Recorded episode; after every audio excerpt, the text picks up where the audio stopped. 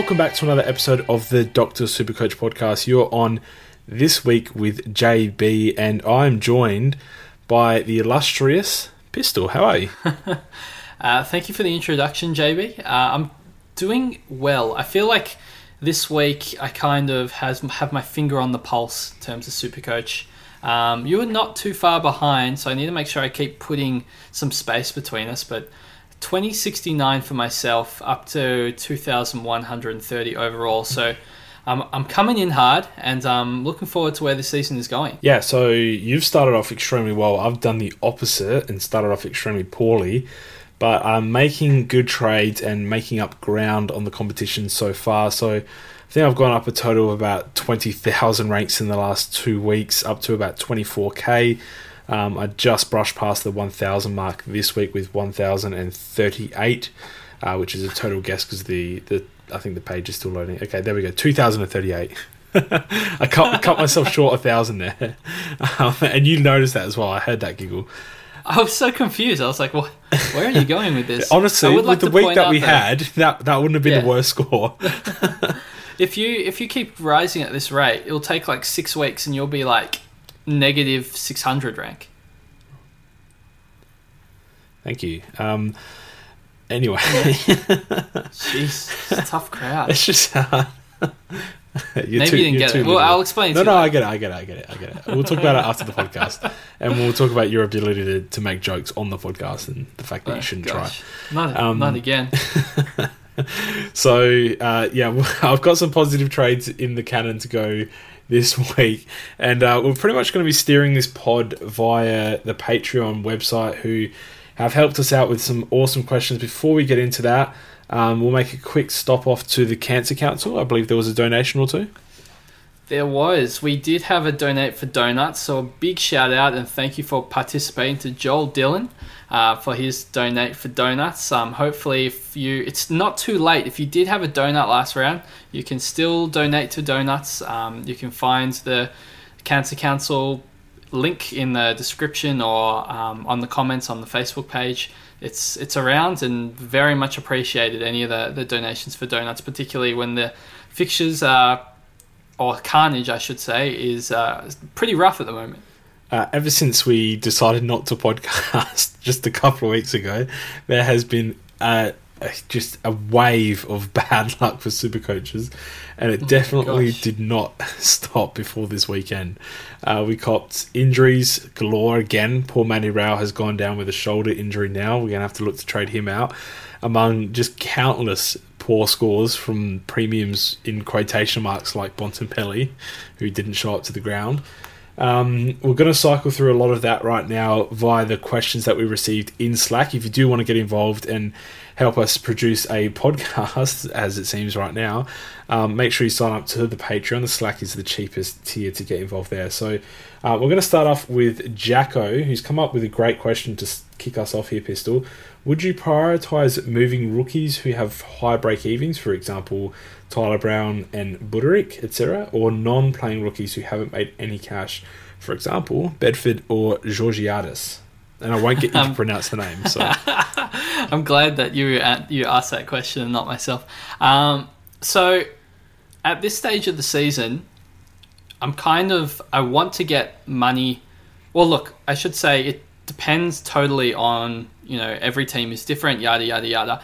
But in terms of your question if a rookie has a high break even and they're going to start losing money and if you don't need them for cover so i'm assuming you don't want to you don't have brown or Budarick on your field and you are okay with some of your other cover then I would be cutting the people with high break even to, to get the cash out so that I can make those upgrades quicker, you know, get the money on the field, get my team scoring more points. But I also wouldn't really want to leave my def- my a defense or forward line or any line with zero cover. So I wouldn't be trading them to like a donut.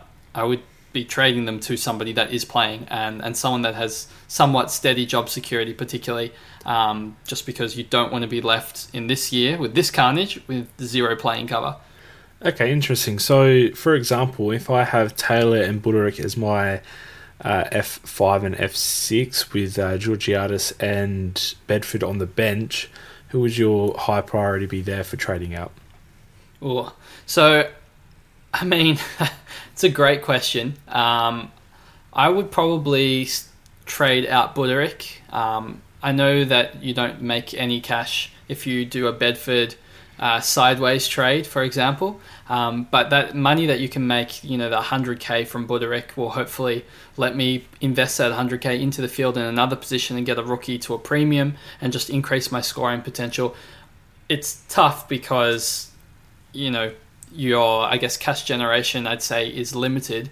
Um, but when you think about it, because of the lack of playing rookies, but when you think about it, if Budarick is at his maximum and he's going to start losing money, if you leave him in your side, even though he's playing, and you have Bedford who's just not generating any money, even if I went Bedford two and Aarts, yes, I've now got two playing players, but I'm also losing the Budarick money and I haven't cashed it out. And Aarts is going to appreciate, and that's fine, but he would have appreciated regardless of who I traded him in for. He was going to be my team anyway. So I'm, I'm only losing money one way, and that's by keeping a player who's got a very high break even.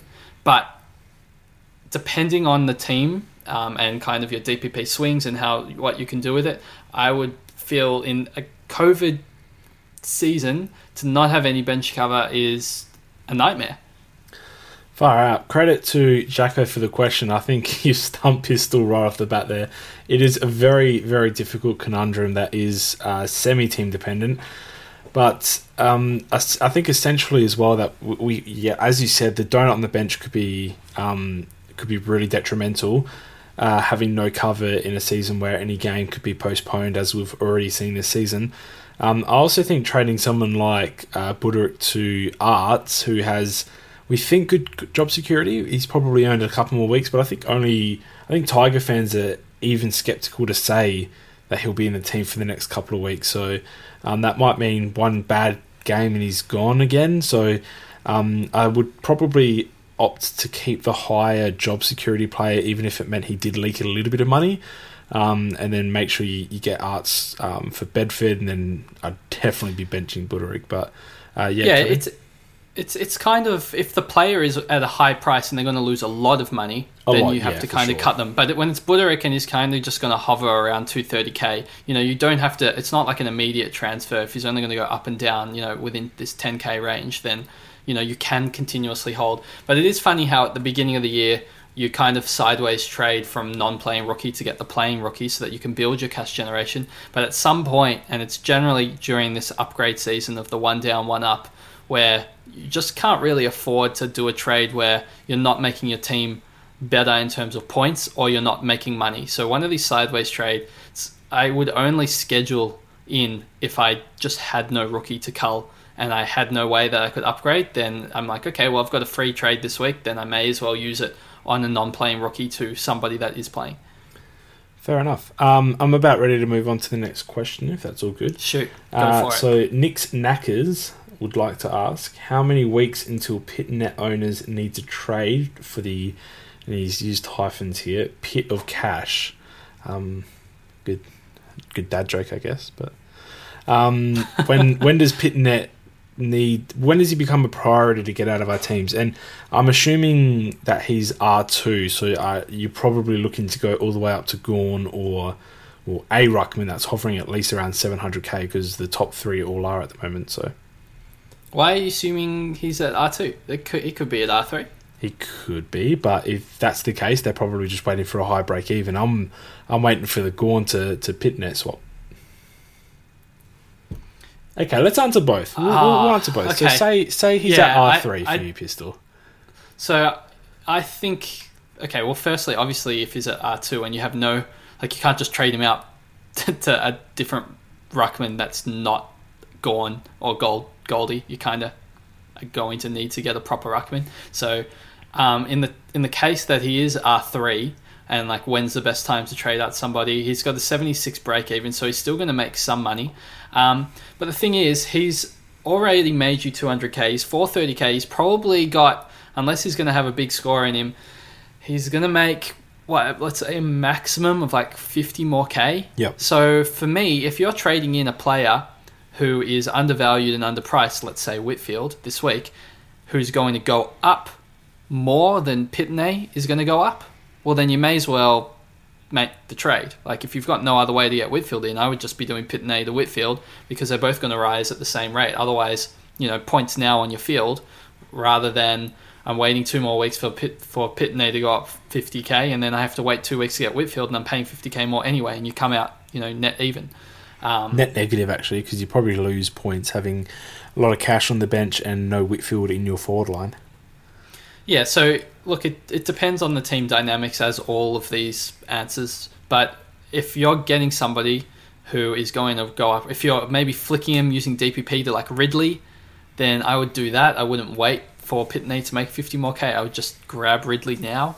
Um, if you're trying to get somebody who's kind of depreciating in value, I could I can understand why you would wait and try and you know suck every dollar out of Pittonet, but really yeah, he's already made 200k now. He's slowing down um, unless he gets a big 130 and, and kickstarts his cash cycle, which he, he, I guess he could against Tim English.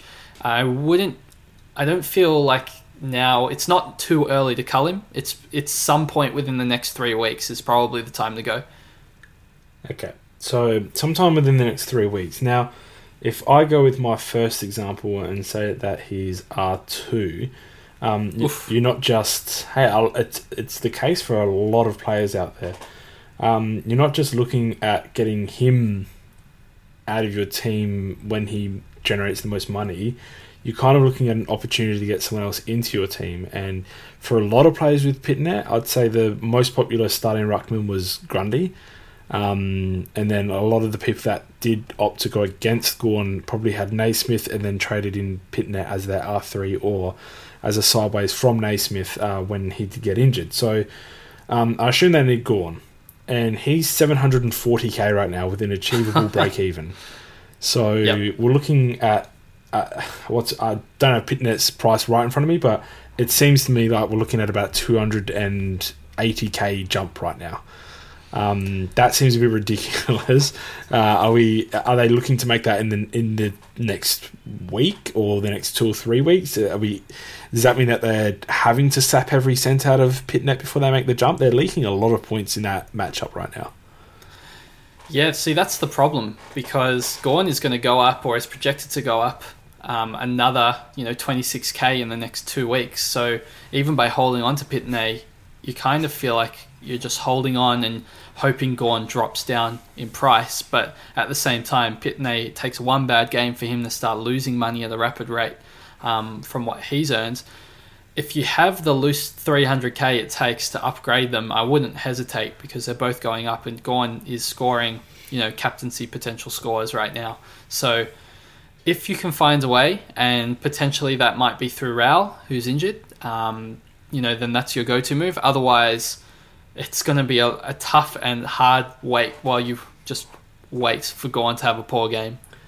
Well, considering you've segued us so perfectly, I'm going to move on to the next question. And both Bex and James H, and I assume several others down the road, ask what we do with Matty Rowell this week. So um, I'm going to start by operating on the basis that he's probably going to be out for um, one to two weeks at least. I think that's I, I think that'd be best case scenario if we only missed him for one to two weeks. But say it's announced during the week that he's out for two or three weeks. Um, we've then got a player who's coming back from a shoulder injury in which he's a, a contested beast tackling, um, going and get the ball type of player. I think at the very least, considering he's still so young and probably hasn't had this sort of injury before, um, coming back is is likely going to impact his scoring at the very least. So I I think regardless as to how long he's out for, if people think he's holdable and a premium, I, I just don't think he's either at this point um, due to the shoulder injury, which is so sad. I was I was enjoying watching him play. It was genuinely getting me through all these injuries and carnages. It was watching Matty Rowell play each week. So um, it does suck. It's very unfortunate. I think people are still coming to terms with having to trade out the kid. But I think we do have to trade out the kid, and that leaves us with a chunk of money, nearly 500k, which is a big plus, um, and not much idea where to put it, Pistol. so for me, unless he's playing next week or it's a one week injury, then I'm, I'm not holding him. Um, he's made a lot of money. I can get him to a, a good primo. I can plug maybe potential other holes in my side. I think it's going to be a longer term injury, so um, yeah, I'm, I'm not really considering an option of holding him in my trade plans currently. JB, if we kind of break his price, let's let's let's break his um, options by price into different brackets. If you pick people that are kind of close to his price, and then so let's say people that are sub 500, um, maybe another price range of about 560 ish and less, and then 560 ish and more. Um, maybe you want to pick a couple of the best options from each one, or maybe that's the best way to go through the the replacement options for Rowell. It it probably is, yeah. Um, it's definitely a question without much notice. What was the the top cutoff? Five sixty, did you say? I just, I literally, it doesn't have to be exactly five sixty, but Okay, I, I was just about to say that only that really on covers table. a few players. There's not many pricey players at the moment. um, but okay, so uh, in terms of the Uber premiums, it's easy to say like you want Lachie Neale in your team. He's obviously he, he scored probably what's going to be his floor for the next month. Uh, this game, So, so you would pay seven sixty. We had But- this discussion on the podcast. but and as I said last week on the podcast, I think he's just atrocious value and, and would ignore him at the moment. Um, I'm, I'm just atrocious, I'm just going through the options. atrocious. Is that not a, is is that a is that not a word that I Yeah, it's it's you didn't stutter. Um, I think he's horrible value. He's averaging 154. value though from from this point forward for the season you're paying 760k which will be not his top price because he actually dropped $500 on the weekend um, but pretty much his top price for the entire season and he's got De Boer in two weeks is is that Oh no, I wouldn't. value? I wouldn't take him. I wouldn't. I wouldn't buy him. But I, atrocious, I think, for somebody averaging that price is pretty Atrocious harsh. value I'm talking about value Pistol. Yeah, I'm okay. not saying he's a bad player he's dominating anyway Yeah, okay. I, I would ignore Neale even if I had the money. I would ignore the temptation, even if I just downgraded Pittonet to, to nobody and had the, all that cash sitting there. Um, as for the expensive, op- actually, I'm going to start. I'm going to start with the options around 560 because there's a couple of those that are that are really What, stand you're going to jump into the middle tier options rather than going from the cheapest. Or you're killing the OCD here, but Who, okay, whose podcast is this, Pistol? go for it. Okay, I'm going to start with Jack Steele. Someone, someone who's averaging 117 points thus far, playing a bit of a run, run with roll most weeks, yet still scoring out of this world. Comes up against Fremantle, potentially against Nat Fyfe this week.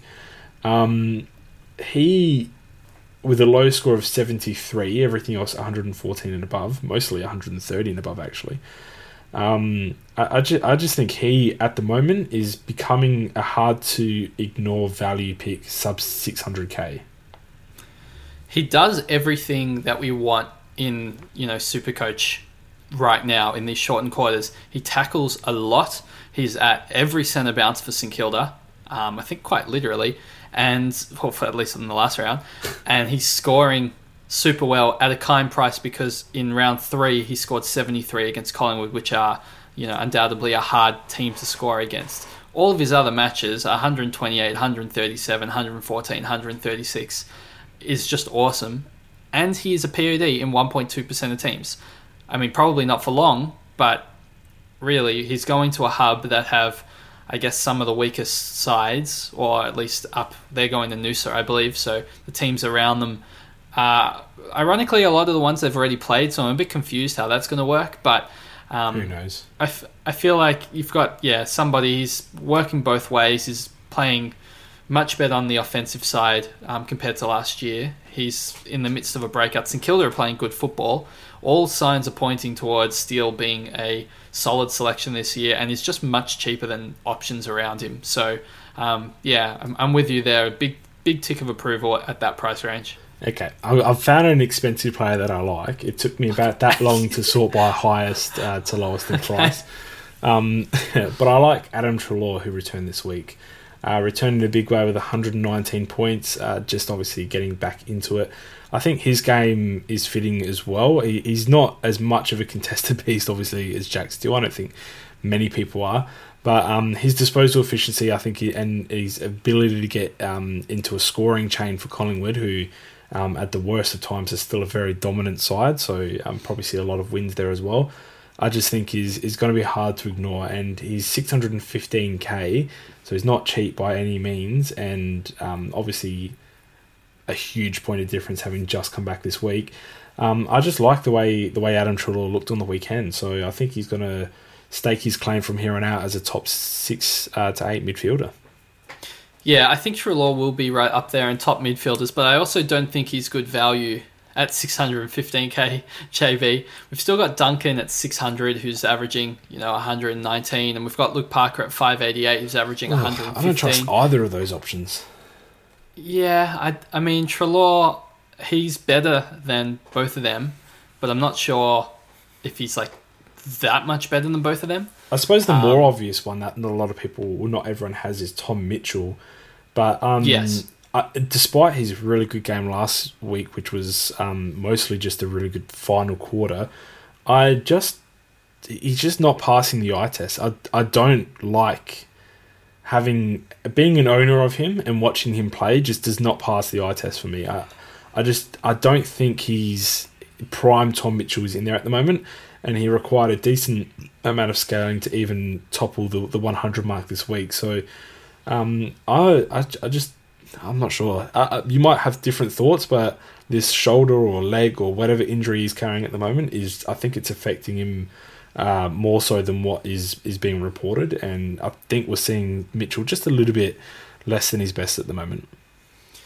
I still like Tom Mitchell as a pick just because it's like a safe pick. His floor is so ridiculously high that you just don't get burnt, and you know you're you're kind of waiting for him to come good. And with let's say most of the the, the midfielders around his price, like kind of disappointing. I, I think I would still pick Tom Mitchell over Clayton Oliver. I pick Tom Mitchell probably over Cripps. Um, Ooh.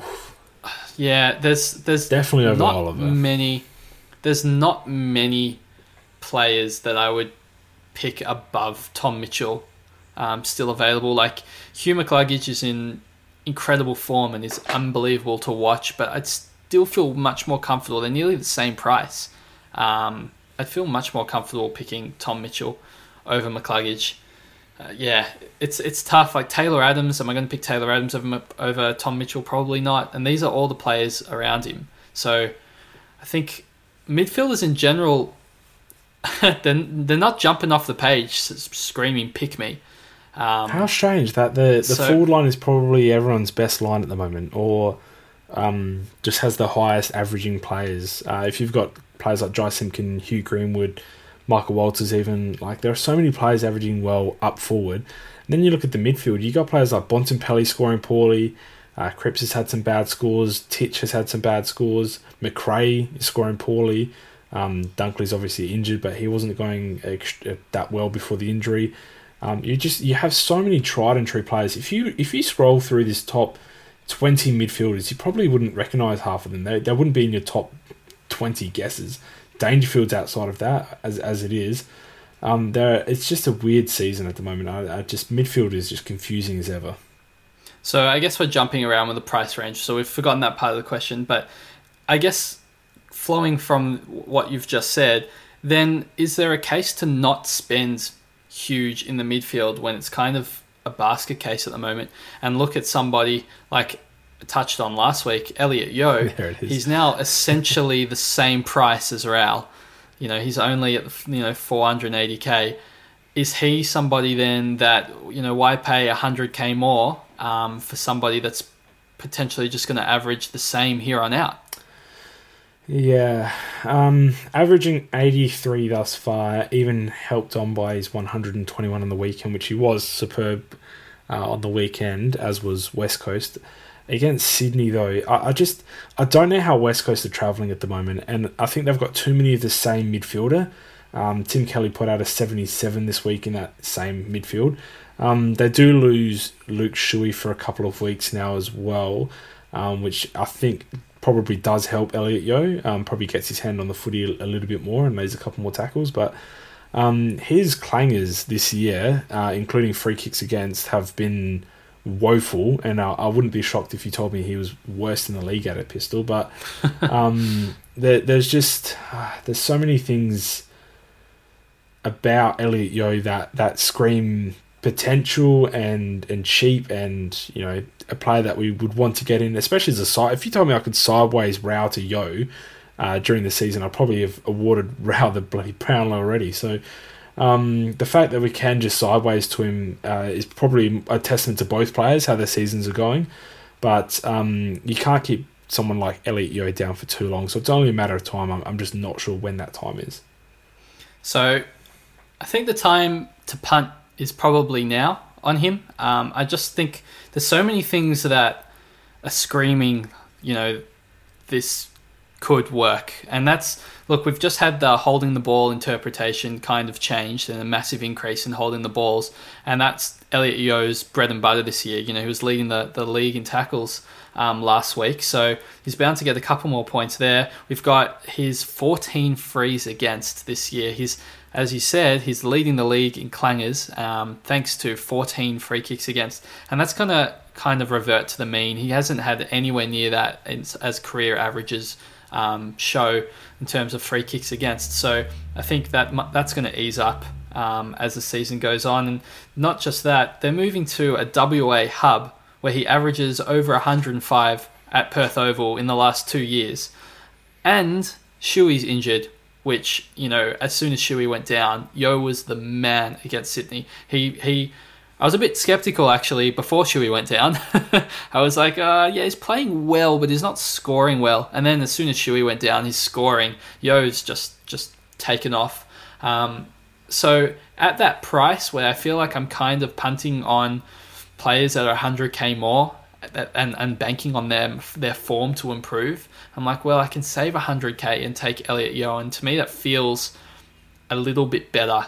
Um, I, I think in this way, I kind of pick a player that I'm super confident in that goes that's going to go well, or if I'm even a little bit hesitant, then I'm going to go Yeo and just bank the hundred k and you know roll run with it. He's he's been a proven primo in the past. Um, so it's kind of my two cents at the moment, and I, I, I can't say I'm fully convinced because I'm sitting on the fence um, at the moment. Classic with pistol though.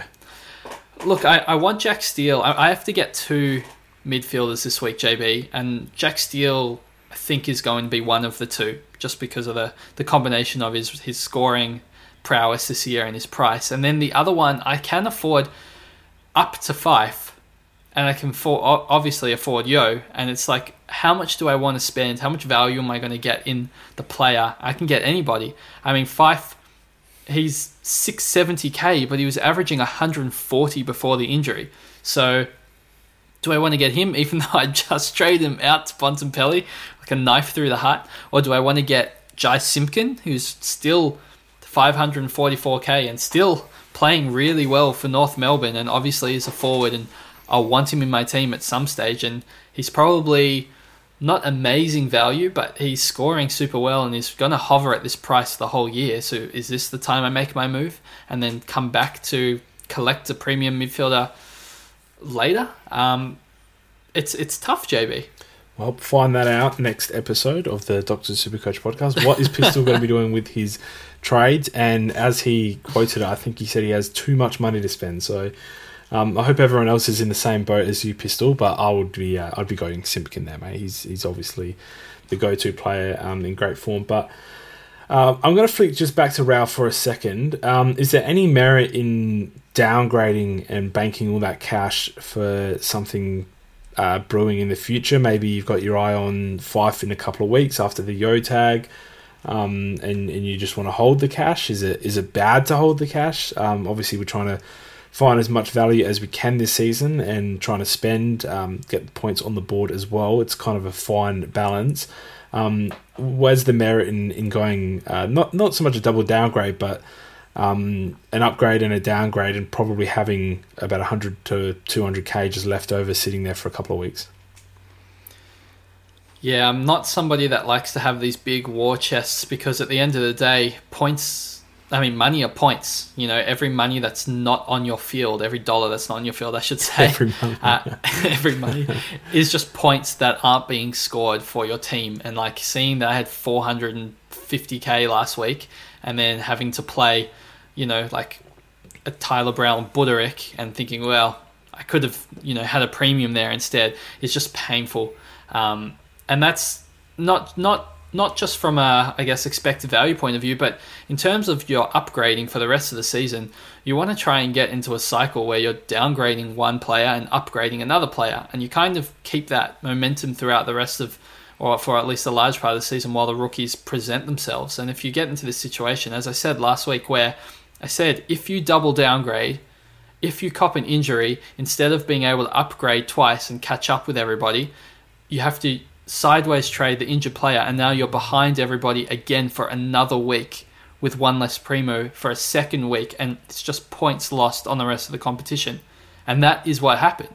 So I feel very worried about saying, oh, yeah, like now it's okay. Like the same thing could happen next week. You double downgrade this week, one of your premium players gets injured, and now you're sideways trading, and you're only able to upgrade once, and you can't double upgrade, and you end up being a premium behind everybody for the whole season. In a shortened season, you're just not going to catch up points, JB.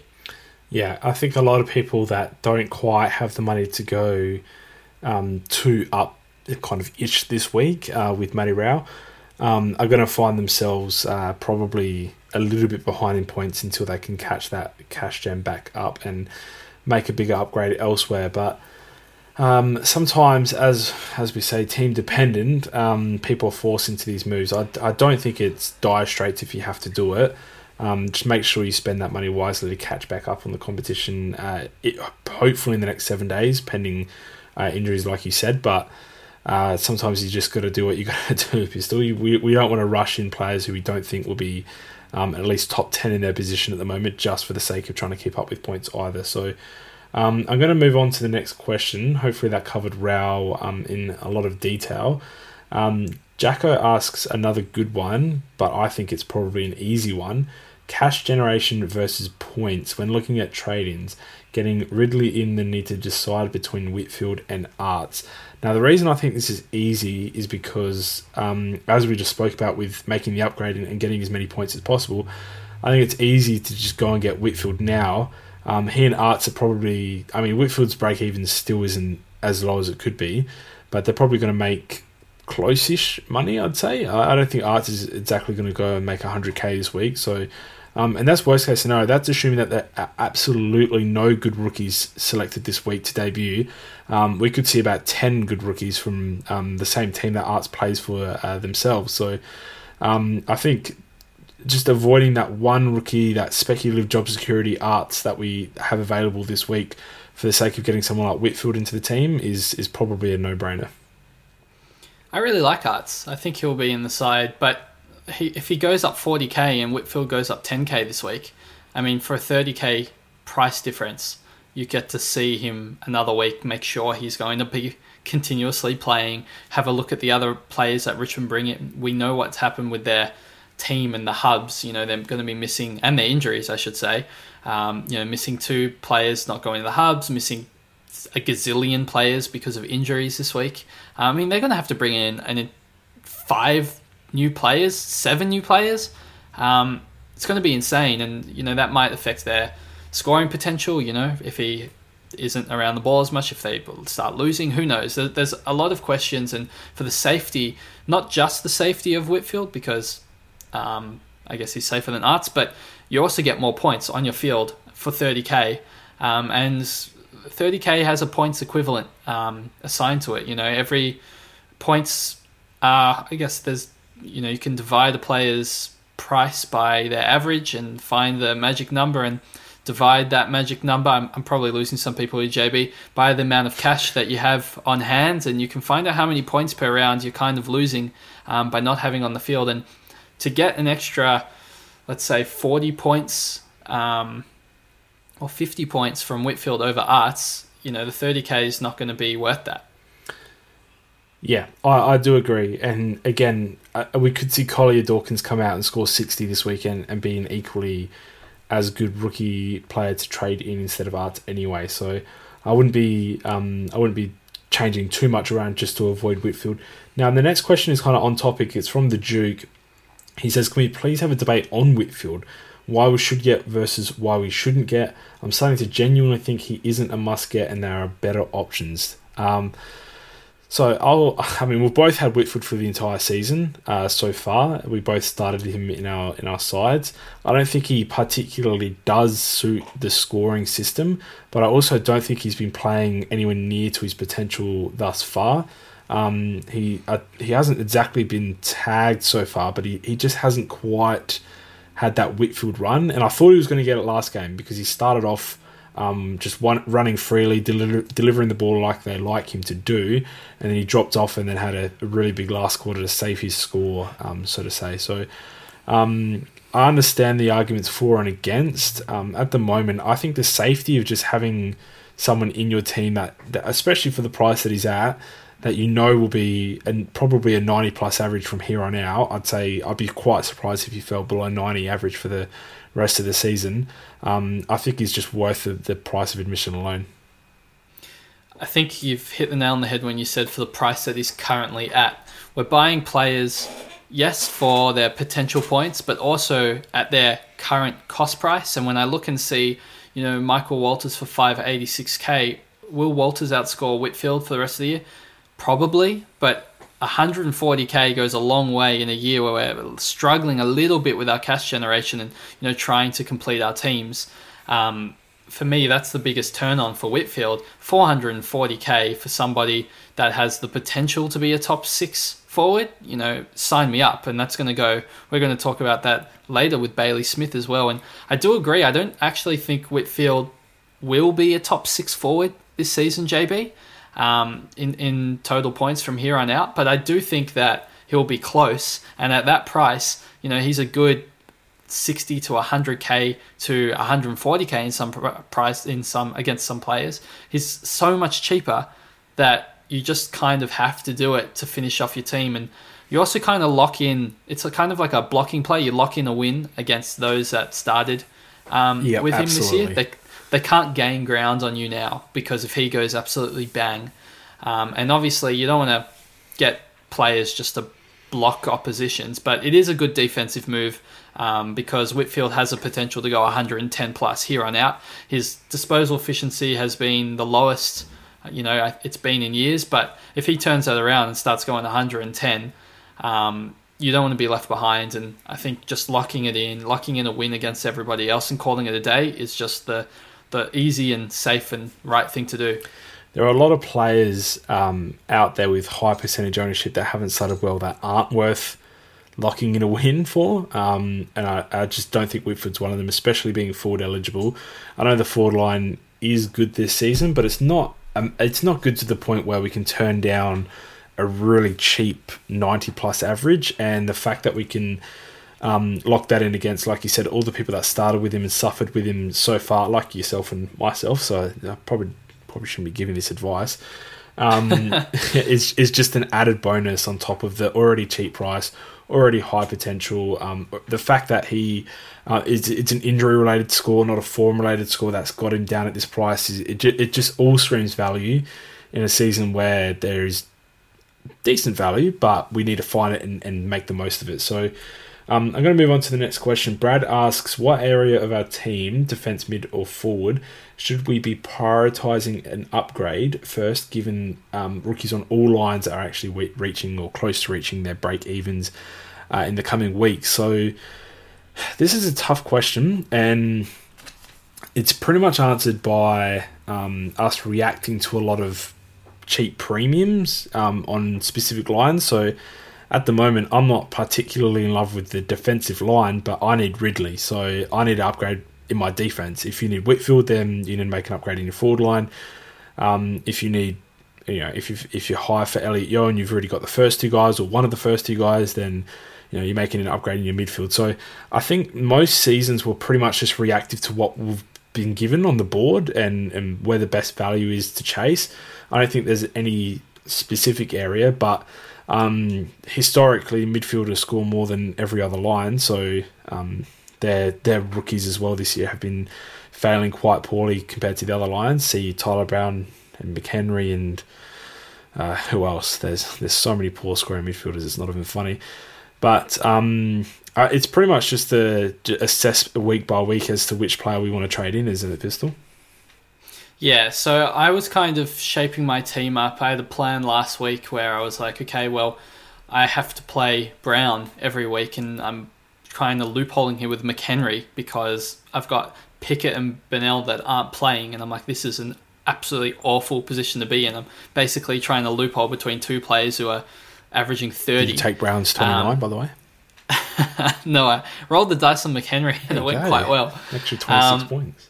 Yeah, no, it's huge. Uh, so thanks to McHenry, but I didn't want to be in that position um, every week. So I was like, okay, well, if I free up money from How, I'll be able to double upgrade this week um, and be able to, you know, kind of solve plug plug a do a little quick restructure and and solve this issue.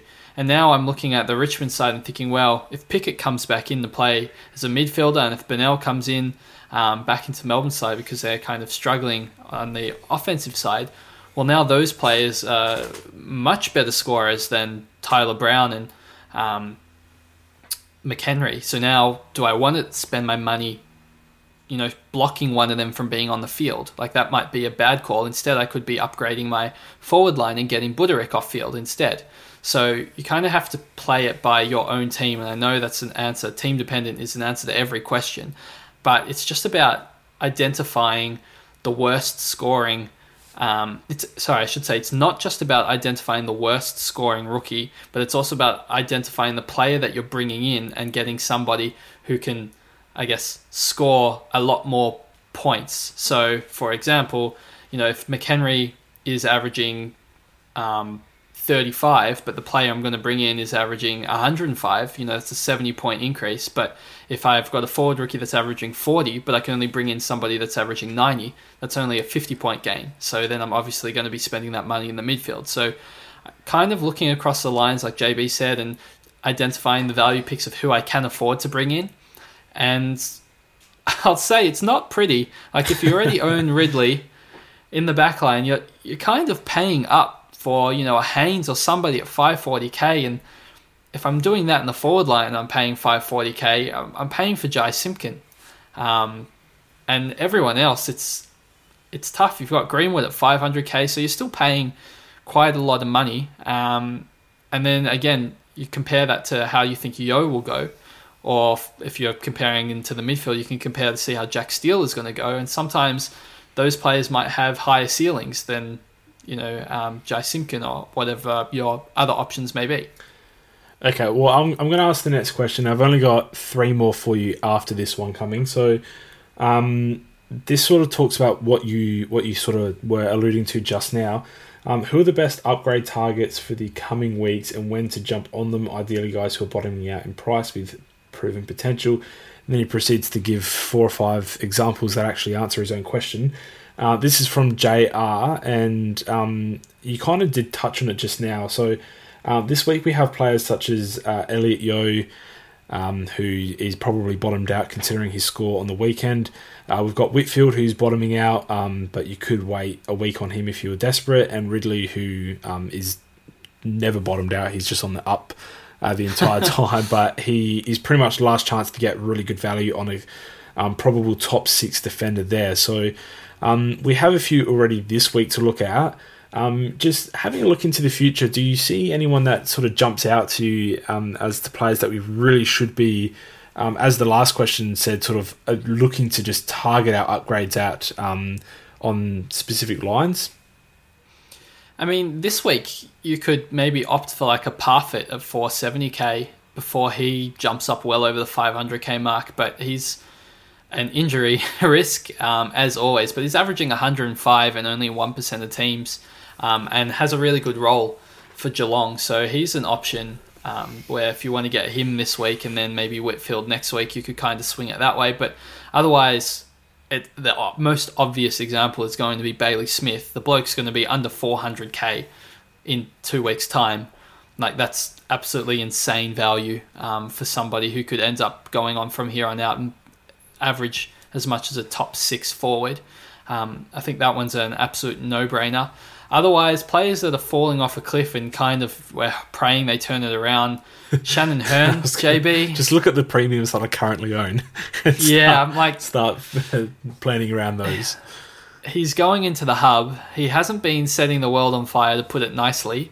Um, if he can turn it around in the hub and start banging out, you know, I'd like to see him bang out a ton before jumping on um, and actually looking much better than he's currently playing. But he's probably going to bottom out at like 440k. And if there's so much uncertainty in the back line, you know, he could be somebody. Sicily had to kind of play lockdown because of the way that um, McEvoy went into the ruck because he was getting his butt handed to him by Finlayson and then you know um, Scrimshaw went off injured for a bit before coming back on, and Sicily had to play tighter. And there's a whole range of things, and we know Sicily has these ups and downs, and is a nightmare to own. But at the end of the day, if he's going to get to a price, at, let's pretend he makes his way down towards 450k as well, then I'd be looking at bringing him in, even though I'll lose all my hair doing so. It's just chasing that that value, um, and there definitely are players that this is happening to. Bontempelli in the midfield as well just keeps dropping a bit lower, and eventually he'll be able to break a tag and not get tags and run free. So there's players all over in every position um, where they're coming up in value, and you kind of just need to get your team prepared to get them in and sweep. Yeah, um, I think Smith is probably going to be one of our better picks of the season uh, when he bottoms out. So make sure you've got a rookie on the bubble ready to go for him. Um, the next question is uh, it's from Duffer, and it's it's a really good question. Um, given the shorter season, what does a mid-pricer need to score to be worth keeping? Example: Devon Smith is he doing well enough to just hold? Um, so Devon Smith's obviously sitting around 85 average at the moment, with a couple of 70s and a couple of low tons. Um, is an 85 plus average from someone who we started for about 320k enough to keep him? Um, I'm trying to think of other mid prices. Obviously, Simpkin started off as a mid pricer as a keep. Uh, Ridley started off as a mid pricer as a keep. Um, someone who's more more on the edge of being a, a top eight of their position. Um, what do we need from them to keep? Because I was considering um, keeping Matty Rowell, regardless of how the rest of his season went, um, just because we, we really just don't have enough trades to premiums uh, to bring in it's a cash generation thing. Uh, it's funny how I guess early thoughts were, oh, if prices are changing after two weeks, it's going to be better for us to make money because rookies don't need to hold their spot for three weeks to make money. But I think it's gone the other way because we're not jumping on them quickly. We're not jumping on them a lot of the time after one game because of a variety of reasons. So we're buying them at a higher price nearly every time, and then you know we've already missed their first price rise, so they're you know, going up less. Um, and it's basically biting us in the bum. They're also, because of the higher variance um, in all the, the quarter scores, you know, rookies can just suddenly drastically stop making money as well because they're more likely to be on the, I guess, worst side of the scoring than the, the top end. So, um, money is a struggle this year, and for that reason, less so about trades. I think um, money is going to be a key factor in being able to complete your side or not. And at the moment, if Dev Smith wants to average 85 at my F6, then I'll let him average 85 as my F6 Absolutely. for the rest of the year. Sure, there will be players like F6 might, you know, there might be six players. There will be six players, I'm sure, that average over 100 in the forward line. And will I be losing points on everybody? Yes. And if I have spare trades, will I upgrade Dev Smith to somebody averaging 100? Sure. But until that time comes, I'm just going to keep him you know, he's better than a rookie. He hasn't completely killed me by scoring sub 70. Um, so I'm just going to keep him there. And even players like Doedee, I would consider keeping. I mean, he has killed me with some poor scores, but wow. you know, if he can if he can iron them out and still average 85 from here on out, I would consider keeping him. What's the cutoff um, then? Um, if someone's averaging 80, is that okay? I think 80 is a bit low. I feel like 85 is my personal cutoff. Okay. Um, but you know, the decision that's to answer the question in a um, very basic way. 85 is a, a hard cutoff. Um, but you know, it depends on how players are going in that respective position and what what rank they are. You know, if Doedee's the 12th best defender, you know, it doesn't matter if he's averaging 70 if he's the 12th best defender. You know, he's still the 12th best defender. So, um, and I guess it depends what the other players are averaging above. But you, you get what I'm saying if they're in the vicinity of the top scorers and they're not too far behind, then it's not that big of a deal if you don't absolutely nail, you know, the top six in every line. Um, so that that's kind of my strategy moving forward, and I'm wary of this year not being able to generate as much cash in the shortened period of time and being able to finish my team. So that's kind of how I'm playing, using I guess worse players at F6 and D6 to try and um, plug some holes this season. Yeah, I agree. And uh, Devon Smith is um, definitely high on my to keep list at the moment. So um, hasn't quite done enough wrong for me to consider trading out. Um, two more questions for you, Pistol, before I let you go. Um, firstly, Zero Pressure says, What do we do about Viney? So, um, a highly traded in player when we had five trades uh, to spend has just dropped 30k uh, this week has a break even of 136 and is projected for another price drop around 20k if he scores um, 90 plus uh, between 90 and 100 that is a projected of around 20k loss so um, we're looking at someone who's uh, just about back down to his starting price after we um, made 50 or well, closer to 70k in his first two weeks of owning him. I say we, but I don't have him, just to be clear. Um, what are we doing with Viney now? Because uh, we've got Matty Rowell, we've got um, all sorts of troubles and all sorts of players to trade in on different lines. How high of a priority is getting this guy out of our team?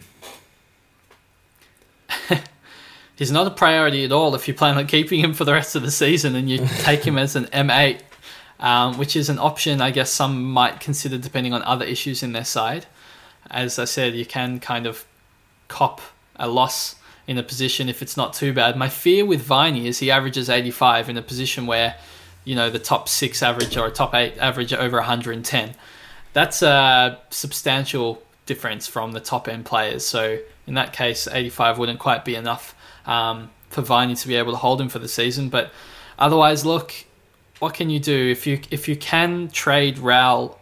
Uh, sorry, if you can trade Viney over Rowell and you're fine with your cover, then I guess you could do that to avoid another 20k loss. But I don't love it because, you know, 470k on your bench compared to everyone else who's getting rid of him. Um, it's not great. But if you can get rid of both of them um, and potentially get in, if you have a little bit of money, you can almost get in like a. You could get in a Ridley and a Steele or a Parfitt and a Steele. There's you're so close to getting into primos. If you really have zero dollars, that's unfortunate. Um, hopefully, you don't have Whitfield because then you can get Whitfield and somebody slightly better. Um, otherwise, you're looking at Yeo, I guess. Okay, okay, okay. So let, us try and make them feel better by talking about his next couple of opposition teams. Um, he's got Gold Coast this coming week, which uh, should be a competitive game. I wouldn't be surprised to him go 90 plus in that one. Uh, he's got Hawthorn after that, which is um, a bit of a confusing game for how we might think he, he will score, but he actually has has an average of 105 in the three matches he's played against Hawthorn. So hopefully he can pepper around the 100 mark again. Uh, if he does that, he'll close to reset his break even to something um, that could make him back up to where he is this week. He might end up on 500k in a couple of weeks' time. Then you're looking at prime Bailey Smith at that point to trade in. So um, I don't think he's the worst of your problems if you do have uh, Jack Viney in your team.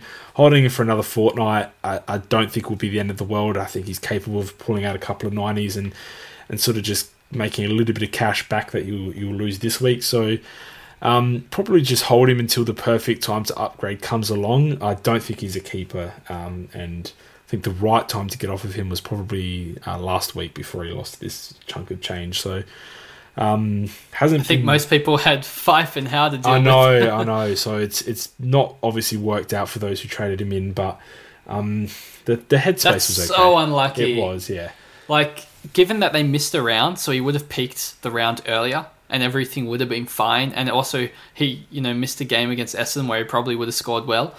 Like, it just went so badly for people that traded him in just because of that one game that was postponed. It's uh, that's that's a tough one to swallow. Okay, so I've got one final question for you, and it's from M, um, great supporter of the podcast. M, so um, M wants to bring in an A grade premium for Matt Rowell. Uh, has asked it before, but would love a ranking for the top three primos to bring in Taking value into account, personally looking at Titch, tempted by Boak, um, scared of Treloar, um, has been known to burn her in the past uh, for a couple of different seasons there. So um, this one I'm going to expand a little bit as well. And after you give her the, the best three options, taking value into account, I actually want you to go through line by line and give me the top six options for forward and defence and the top eight options Oof. that you think are going to end the season with the highest um, score slash average. You can, I mean, if you think one splitting hair, then you can go with one or the other. But um, and then I want to name the I want you to name the guy who misses out as well by by a small margin. So I've got some homework for you. We'll start off with M's question while you think in the That's background. That's a question. so um, all right, go go go for it, mate. Go for broke. I'll, I can right. I can name one after, or so agree or disagree while you're doing. It yours. has to be a midfielder, or it doesn't have to be a midfielder. It has to be a midfielder, and uh, eyes are on Titch Boak and wary of um, Treloar at the moment. All right. Well, I mean, if I'm not choosing those three, but I I feel like Steele at his price is just a very sweet spot with his scoring potential and price. Uh, I hope it's not fool's gold here. I'm feeling comfortable with him, um, so I'm going to pop him in because of his value. Um, it's gonna it's gonna kill me to not pick Yeo as terms of like a value pick because um, I do think he's good value. So I'll, I'll pop him in there, and the last one is difficult. I mean, Gaff is going to drop in price, but I think when he moves to the hub, he'll score really well. I think Tom Mitchell is. I'd, I'd pick Tom Mitchell over Gaff still, um, even with all these I would I guess, too. shoulder issues. Um, so Mitchell would probably be my third, but I'm kind of leaning towards Fyfe if he's fit. Um, I know he's expensive, but the scoring system just suits him so well. And his break even of 153, I feel like is relatively achievable given he just went 166 and 143. He'll probably cop a Steele tag, but he's killed Steele before in the past. Um, he's had some big games against Saints. Um, off the top of my head, I'm just going to quickly look it up while I'm talking to you. Um, but yeah, I, f- I feel like at the end of the day, he's going to be one of the best midfielders anyway, and I'll probably want him. Um, yeah, he, so he got KO'd in 63. I think it was halfway through the second quarter, and then he had 145 last year against them as well, um, and 126 before that. So likes playing against the Saints. I think likes um, playing against every side. Yeah, look, he does. He's just a really good player. Um, if you can't fathom paying that much for him, well, you know, there's the other options that are definitely cheaper. Um, but I, I don't think I would pick Boak over Fyfe when there's you know 40k difference if to, to help with that sort of situation. Okay. Um, just in regards to Boak, while I give you more time to think about your top six on every line and top eight. Oh my midfield, gosh. Uh, in regards to Boak, um, why why do you think he's bad value? He started the season really well, as has uh, Port, obviously had their first loss on the weekend and uh, wasn't particularly close, even though the scoreboard was kind of flattering by the end of the game. He still managed to 127. Um, he does look good this season. Is it more so for the fact that he faded away late last season, or um, you don't think Port's form is sustainable? Where where is it with Boak that you, you just don't sit right? Is it the value? Well, uh, firstly, he's got 133. You, you throw me with the 127. Oh, that's okay. Um, he, he's definitely a great scorer. Um, and I think that he's better than a lot of the other options, well, most of the other options we've said, but you're also paying for it at this stage. Like, he's not a super value pick. Um, and you kind of pay for what you get. Like, you're getting a player that is going to average more than, you know, if he costs 50k more, you're getting someone who's probably going to um, average 50k point money to points equivalent more than another player. But I also feel like that's the same relationship between Fyfe and Boak, where he's just going to average more. He does cost more, but he also averages more. Um, so it's not like a slight against Boak. It's just Fyfe is better, and if they both represent you know similar value, I'm just going to take the better player. No, I feel like you're not you're not buying it. No, no, I do agree. Um, I do agree. as much as I do like Boak, I I agree. Fyfe um, value points, everything is going to be better for the season. So Um, now that I've let you stall for another couple of minutes, there, would you would you like to get started on the easiest line to predict, perhaps the uh, the the forward line? That's the easiest. Can I? s- I'll s- oh, okay. Let's go with the forward line. you can start elsewhere, Um, but I, I think the defense is the hardest. So Oh you're either starting from the top or the bottom. So we're naming the top Uh, we can go with the ruckman if you want. Ruckman would have yeah, been go, all go with the ruckman. top two ruckman and, Uh, the, and the third guy who misses out. Ugh, look, I'm going to have to go with uh, Grundy and Gawn here, JB. Oh, okay. Um, yes, interesting. Big call with Goldie missing out. Oh, Goldie, wow, that would be a big season from him. There oh, wait, go. he's already Yeah, averaging so- really big. Okay. Um, um, now onto the Uh, forward line, if you don't mind. Okay, forward line. Yeah, no, that was good stalling time. I really works myself well here. Um, so Jy Simpkin's going to finish. Do I have to name the order in no, the no, top no, six no, or no, just top So six? just just the top six in any order, and then seventh. Okay, Jy Simpkin is going to be in the top six. I'm quite comfortable with that. I've got him as well. Um, as is Michael Walters. Yep. He's a scoring machine. Um, super coach, my gosh, just Stop he's- stalling. Keep talking. yeah, okay. uh, Petrarca looks the goods this year, so I'm still going to lock him in. I've got him in there as well. Um, uh, sorry, am I going by average or total points? Because that's going to decide between Like- my Parfitt suggestion. Okay, like I said, you can warp it in whichever way you want, but if you if you were trading in a player right now, you'd probably want total points. So I'd prefer total points. All right. Well, depending on the outcome of Rowell's injury, if it's a longer term one, I think I'd be heavily looking at Hugh Greenwood. I've got him in there as well. So far, we're, we're four for four. Okay. Well, I'm glad you've had time to think about this. And I wrote it down Put me on the spot. pre-podcast before, and wh- whilst I knew I was going to ask you the question, so I've had a lot of a lot of time to prepare. okay. Uh, so still from this point forwards, I think Dusty will be there. Okay. Um, you know, with Richmond's injuries, I mean, he's already playing midfield, so it's not that much difference. But the points have to go somewhere. Like they're losing about 600 points from their team and bringing in rookies, so they have to be distributed probably to the other team. Um, but They'll still get wins, but yeah. I, f- I feel like he he's going to be in the the conversation. Probably not a big call there, um, and I actually think Brody Smith has shown more this season Wrong than Smith, Whitfield. but I'll give you that. Brody Smith. Brody Smith. Please don't talk No. about Brody Smith's midfield ability. Bailey Smith. Is half, half the more. listeners just tuned out right then. It's actually Tom Hawkins. Um, no, Oh, yes. it's he, he's averaging 102. and he has a good Um, run coming up. oh God, you too. Um, so Bailey Smith, I think, is going to be neck and neck with Whitfield, and Whitfield's going to be the one that misses out from this point onwards. Um, And just after Whitfield, probably the Chad. Um, wow, you went with an eighth. That was brave. Yeah, I did an eighth. Parfitt ninth. Can I do that? Okay, sure, keep going. Do you want to go ten or? Um, yeah, let's round out the top ten. With- You've run out of players. A yeah, I'm just looking at the list. It's not a pretty list. It could be a Brayshaw.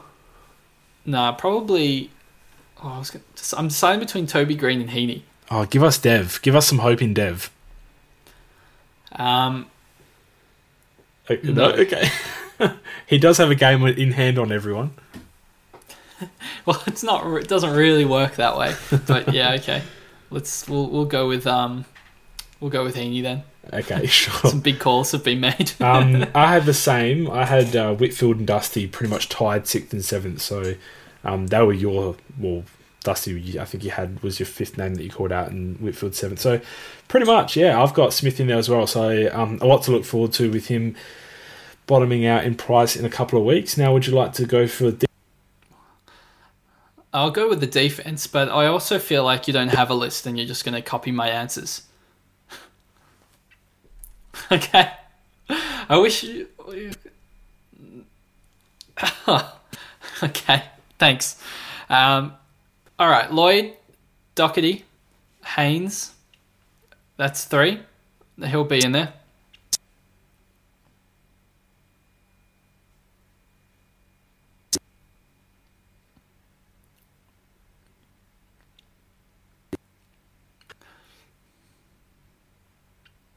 Well, no, just imagine Sicily with no anger issues and no risk of playing forward. and more hair and kind of runs up the ground a little. I mean, Sicily does as well sometimes. Um, yeah, I feel like that's a decent enough comparison. Yep, I liked Um, it. Good job. and this he he just does everything. He's kind of like, I mean, he's he's he's unbelievable supercoach scorer this season. Kind of Tom Stewart ish. I don't know if that's a, as good of a comparison, but yeah, he's Those he does- intercept marks are, are gold this season. He he's just that third man, running in from the side, taking the contest uh, the contested intercept marks, and, and then pretty much wheeling off and, and hitting someone on the wing. So um, he's been excellent this season. So I've I've also got him in my list, three for three so far. Caleb Daniel has to be four. Yep. Um, and then it starts getting a little bit dicey Yes. in the back line. Definitely. For total points, um, oh jeez. I mean, I can't say Ridley, can I? Like, I've got Ridley in my six, so you can say Ridley. You can't say Ridley. Absolutely, you can say Ridley. He, he's Oh the real deal this season. He just played in wet conditions, and and I honestly, I, I thought he was under his own little dome of dryness and and sun and perfect conditions because he was clunking everything. He's clean below his knees, and he, he hits every target he, he goes for. So, absolutely, I think Ridley will be in there. Oh my gosh. Only because of how bad the defense is. I, like I'm Yeah, not saying he's going gonna be you know the best player ever, but It's not a better choice, is there? No. It's uh, it's it's a bit struggle town. Um, uh, good luck on the with these options. Yeah, no, I'm, I'm looking at the list and I'm loving it. Um, all right, so I'm not going to stall. There's no. I'm not going to say Luke Ryan. I'm. I am kind of feeling Sicily um, as the option. I think Sicily will do better than Laird. I think he'll do better than Crisp. I think he'll be better than Hurn. I mean, Hurley's missing a whole bunch of games. Um, so it's going to come down to him and Maynard. And you know how much I don't like to choose Maynard. yep, that is uh, well known about you. Um, That'll be on your tombstone, actually.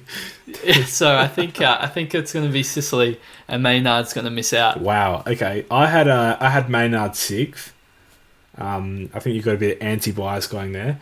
I had Yep. I had Hurn as my one to miss out, but that could honestly be Hurn, uh, Ryan, Sicily. There's there's about six or seven premium mid uh, defenders that are down at the moment that could take that spot of seventh and unlucky to miss out, but um, it's going to be one of them, and they're all bad. So good luck to them. They're playing for last place. Um, we'll jump into the midfield. Uh, this this one has a, a good top end, but then kind of falls off a cliff at the moment, especially when you consider current form. So uh, good luck. You'll rattle off a few pretty quickly. Okay, yeah. So we'll lock in Lachie Neale Yep. And Nat Fyfe. Yep. I think they're easily going to be just one and two from here on out. Um, whoa, this is harder than I thought it would be. oh, jeez. I mean, when I look at the list and I see like sorting by average and I see Crisp at 18th, I'm like, that's not near the top 10. No, it's not at the That's really far. That's really far from the top ten. Um, I think Treloar will go there this year. Yeah, I've got I him think, as well. Um, I think that's going to be good. I think I'm going to put a lot of blind faith into Jack Steele and the way he's going and how I much have I've him talked as him well. up. Funnily enough. By the way, you're only going for eight midfielders. Oh, great. I was going to name 14. Um, You did with the forwards. I don't know why. I mean, I don't actually want to pick Boak. Um, Oh my god. But I feel like Port Port are playing too well and he's scoring too well that even if he has like a ten point per game drop off, he's still hovering around the mark. Yep. Um, so I'm going to pick him. Yep. So lock him in. You've got three left, and then the Oh, the, the one to miss out. All right. Well, geez, from here on out, Yep. I'm going to go. I'm going to go for Crisp. Uh huh. Um, yeah, I don't feel super confident about it. um, I would pick Josh Kelly if I thought he was going to remain fit, but I'm not going to fall for that one again. So he's out for me. Fool me five times. Shame on me. This this one might be a big call. I think. Um, well, actually, I'll, I'll go with a safer one. Um, Andrew Gaff, I think, will wow. score Not well. on wine. Um, so he'll be there, and I think the safer. Well, I think he's going to outscore Oliver this year. So that was kind of where my mind's going, and I think my big. We'll go with Smokey. Um, I, I didn't say Mitch Duncan, right? Oh no, I did say Mitch. No, you haven't I can't remember. No, you haven't yet. I'm going to go with Hugh McCluggage. Um, That's Bris- not Mitch Duncan. Brisbane are good. Brisbane are good. Um, he's got a three round average now of 137. He started poorly and he can be, I guess, tagged out of games, but um, I feel like he's playing that Batman role. Sorry, that, that Batman role. The um, the Robin Robin to Neale's Batman um, very very well. Kind of like how Neale was playing that to Fyfe. Um, I'm confused on who the Batman and Robin is in all these instances. yeah, it, it doesn't work when Neale is Who, like who's Alfred smaller. out of all these? Jarryd Lyons. it could be Barry actually. Barry, yeah, it's probably Barry. Oh, That's true. Um, so, yeah, I think I've named enough of them. I don't Okay, even well, you got you got you got one more. You got who the, the guy that's um unlucky to miss out. oh, Luke Parker. Oh my gosh. Okay, you've named you've named three that aren't on my list with the last three there with Parker, McCluggage, and Gaff. so you didn't name Titch. Oh crap. Okay, are, you ta- are, you, are we taking one back for Titch Um, or no? no. Okay, I had Titch in one.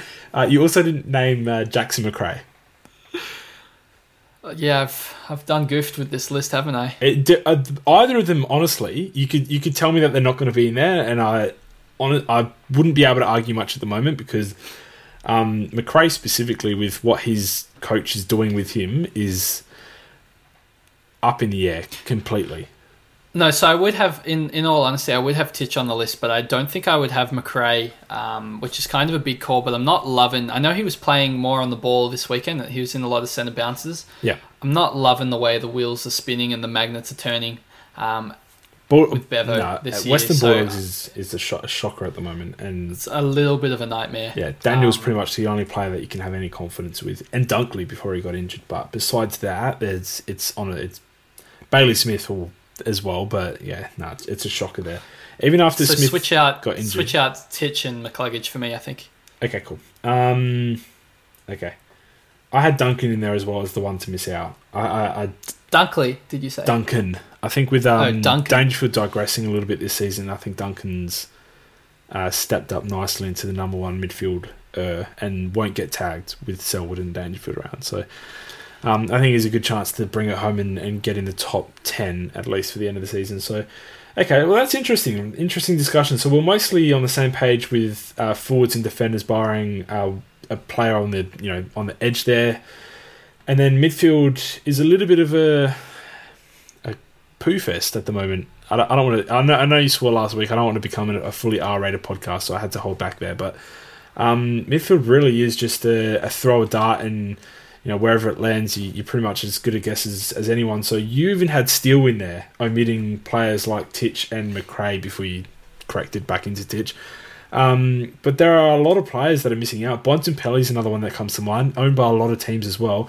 It's just that sort of season, and I think it lends more towards what I'm going to finish with, and that's that if you like a midfielder and have good enough reason to pick them, and you can justify it to yourself, I think the the picks between pretty much Neale and Fyfe, the drop off is going to be decent. It's going to be probably ten plus points. And then Yep. when you're talking about the rest of your midfielders, the absolute best of the best from the rest of them is probably going to be 115 ish, maybe between 115 and 120. And the rest are going to be around the 112 to 150. Like there's going to be a cluster of players that uh, are just a, a minor step behind the rest, and any one of them could sneak into the top 10 as number 9 or 10. So if you can justify a midfield selection to yourself, then I don't see any reason as to why you'd need to, uh, you know, get affirmation on Twitter or from us or from whoever it may be. I think it's a real gut feel midfield type of season this year. So, um, Can I can I shout a gut a midfielder that we've just neglected to talk about the entire podcast, and there's probably a reason why, because I know otherwise people are going to be screaming it at us, um, and that's Dylan Shiel because he's averaging 124. Um, I'm going to shoot a question at you since you've been shooting them at me the whole podcast. What's the reason that you don't think Dylan Shiel is going to be a top 10 or 15 midfielder this season? Um, a genuinely good question. He, he obviously has a higher ceiling. He's had two mammoth scores this season, um, first week and the week just gone. So, um, those account for over 300 of his points already this year. The other two games is the issue with Shiel, and they're both sub tons, one of them being um, as low as 81. I just don't think he, he like the consistency is not there at all. And I don't know if it's an Essendon form based consistency or if it's a merit playing better or wh- whatever it is in Essendon's team, but he had it at GWS as well. And I remember I owned him in that last season of his GWS career. And um, he he was decently consistent, but he he didn't have the ceiling that he does now. And now it seems like he's taken the ceiling, um, applied it to a number of his games, but still has that that floor of around you know 80 to 95 and he seems to pepper that mark until he goes huge and like it's, it's just not a sustainable thing to ask for for him to go mammoth to make up for all these randomly low scores that he gets. And low being you know 80s to 90s so it's not like a catastrophe like other players that we're having here. But um, I just can't put faith into someone who, who relies on a really big game because you know what if they're doing well and by half time it's you know they're against GWS and he's finally going to have another big score and then they switch to Bohr onto him instead of you know Zach Merrett. so um, it's just it's just a, a trust thing I think is the the most reason as to why I don't consider him in there. I'd be surprised if he landed in the top 12 midfielders. Yeah. Uh, yeah I totally agree with you. I think he's got a great ceiling but that floor is what is the reason why I don't think that he it will end up being in those top midfielders. And I get that he's at a nice price at 560k, but gee, at the same price, I would I'm far, far, far wanting to pick Jack Steele. Like it's not even a close conversation. Yeah, like, absolutely. they're not in the same sentence um, with how I'm feeling about those two picks. JB, before we go, am I able to change my defender, um, my top six? Can I add Houston in there? Uh, no, is that is that is that sarcasm? Do you think Houston gets Yeah, it in is. there? Okay, oh, No, just I'm just sad now. reminding you of you know okay, what you've ca- the pain you've caused us. sure. Um, all right, well that's that's kind of an upsetting note to finish on. Do you have anything nice to say, or Houston's 420k. That's funny. why is that funny? It's just so cheap. Look at all the money that he's lost. You can uh, pretty much get him now for a bargain. Okay, thanks. Um, all right, well, we're going to end on that. Wait, is um is Zac Williams going to come back at all this season? Maybe he's a good one to get in there. I mean, he's still out for weeks, and he's always injured every single game. He just like he's, is he's a walking like wounded. fifty in his last three games as well. I mean, that's the type of players you want to pick. Go for it. I mean, I started with Houston, so I might as well just. okay. See if you can like start with your 10 million budget and just with your trading, try and finish the year with like nine million dollars. Oh, go down a million. Yeah, just like keep trading for players that are out of form. That wouldn't. That, I feel like that wouldn't be too hard. That's a game. That's the game within the game. How to lose at the start. That stock would be fun. If this was golf, then that would be the aim. If this was golf, the lowest money would win. Yeah, I guess that was that's just Okay. not a good joke. Okay. can we, can we end this? Um, uh, you can find us at our social. You know what? You don't get a socials plug after whatever that was. Um, myself. JB underscore DRSC. Uh, Chizo is Chizo underscore DRSC. And then the page, the main page itself, is Doctor underscore SC. Um, no one else involved. Um, I, I think that just about does us. Thanks for tuning in. Uh, thank you for our donating for donuts uh, person there, and hopefully we see a couple more trinkle in throughout the week. Those who forgot.